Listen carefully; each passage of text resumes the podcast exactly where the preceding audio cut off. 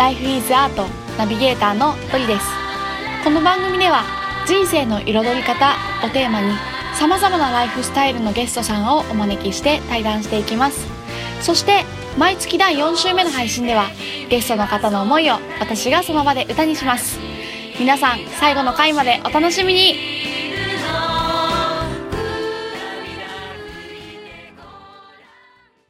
それでは本日のゲストをご紹介します。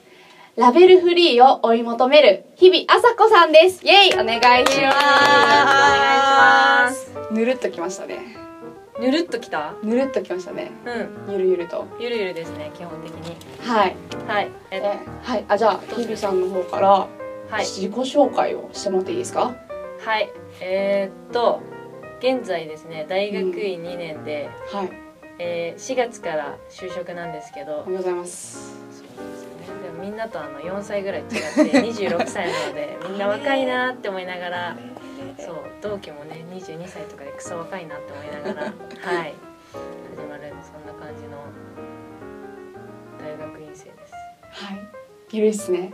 ゆるいっす。今の自己紹介で日々さんの5%くらいしか詰め込めてないんじゃないかなって思うんだけどちょっとこうはいうの慣れてなくて。いいやいやいやいやいやいやこっからちょっと深掘りしていきましょう。はいはい。はい。えっと、なんか、あの、今、紹介のところで、まず、ラベルフリーを追い求める日々あさこさんですっていうふうに紹介したんですけど、はいラベルフリーを追い求めるって、こうどういう感覚なんですか？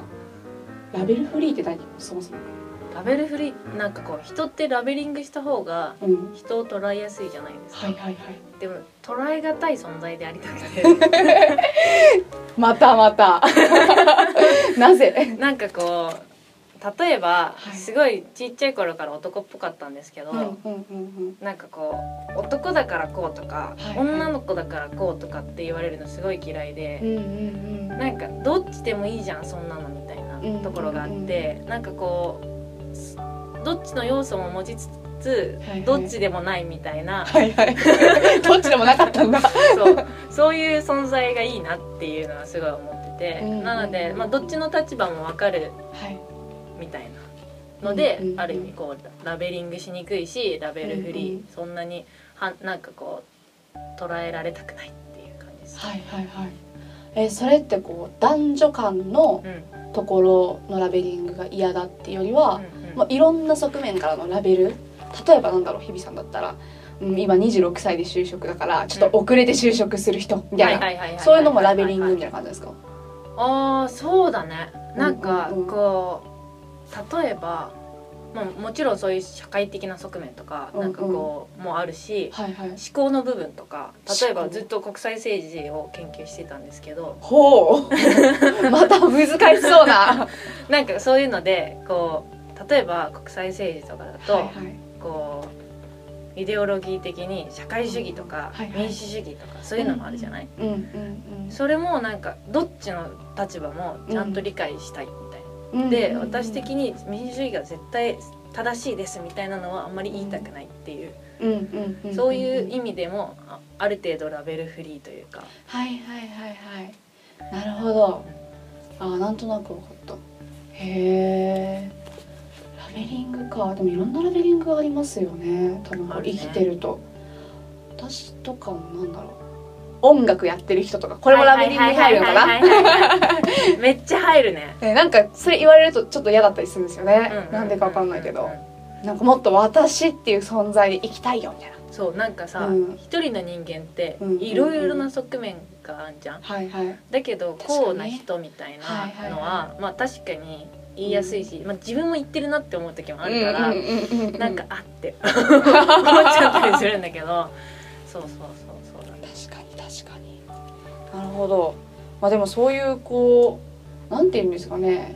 まあラベリングすると確かにまあ何でもそうですけどこう分かりやすいうん。じゃないですか。紹介する時もすごい楽だし、うんうん。でも、まあ、なんかこう受け入れてもらってる感とかもまあなかったりしません？例えばなんか私が思うのはこう音楽やってる人ってラベリングされてなんだろう音楽やってるから私の存在価値あるのかよみたいなそういう感覚ってありますか？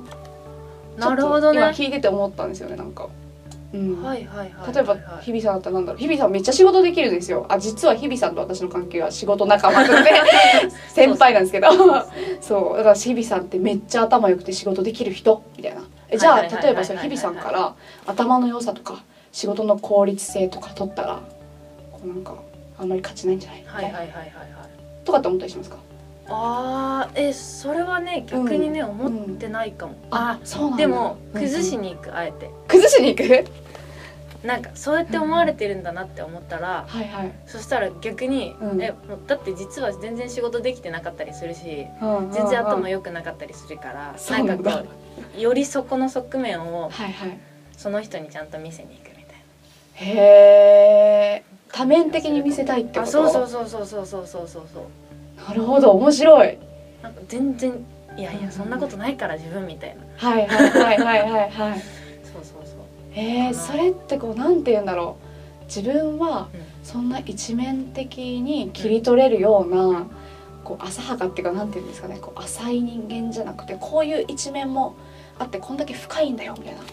そういうのを知ってもらいたいみたいな感じあーなんかさこう、私もはい。人と対する時にまるっと受け入れるみたいなのをはい結構意識してて、ほなんかこう、例えば、はいはい。緑だったら、音楽ができる緑を受け入れるんじゃなくて、全部みたいな。うはいはいはいはい。えこう仕事できないところとかね。えなんかこうなんだろうね。そんなことはないんだけど。いやいやいや。でもなんかこうそうね、なんかこうまだ足りない部分とか、うんうんうん。こうその子の弱さとか、うんうんうん。そういうのも含めてその子だから、はいはい。はいそれを全部まるっと受け入れるみたいなうんうんうん。意識がすごいあって、うんうんうん。そうだね。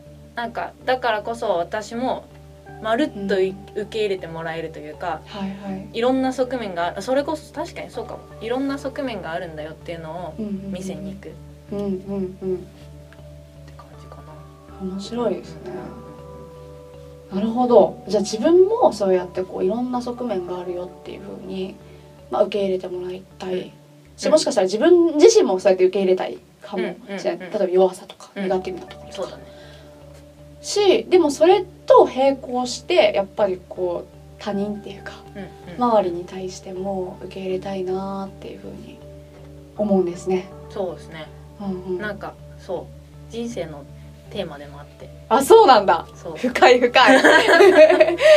なんかこうアクセプタンスというか、受容していくみたいなのあがー。こう自分の中でずっとこう持っていたいテーマであって、それってこう自分の中の弱さとか自分自身を受け入れるっていうところと、あと本当に人をまるっと受け入れる、うんどんな価値観を持ってても、はいでもそれはその人だからって言って受け入れていくみたいなのはすごい意識していたいなって思うしそうありたいなって思っているからかな。うんうんうん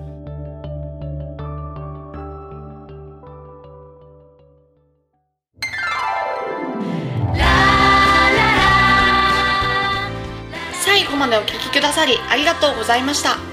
Life is Art の配信は毎週金曜日に行っています。それではまた来週お楽しみに。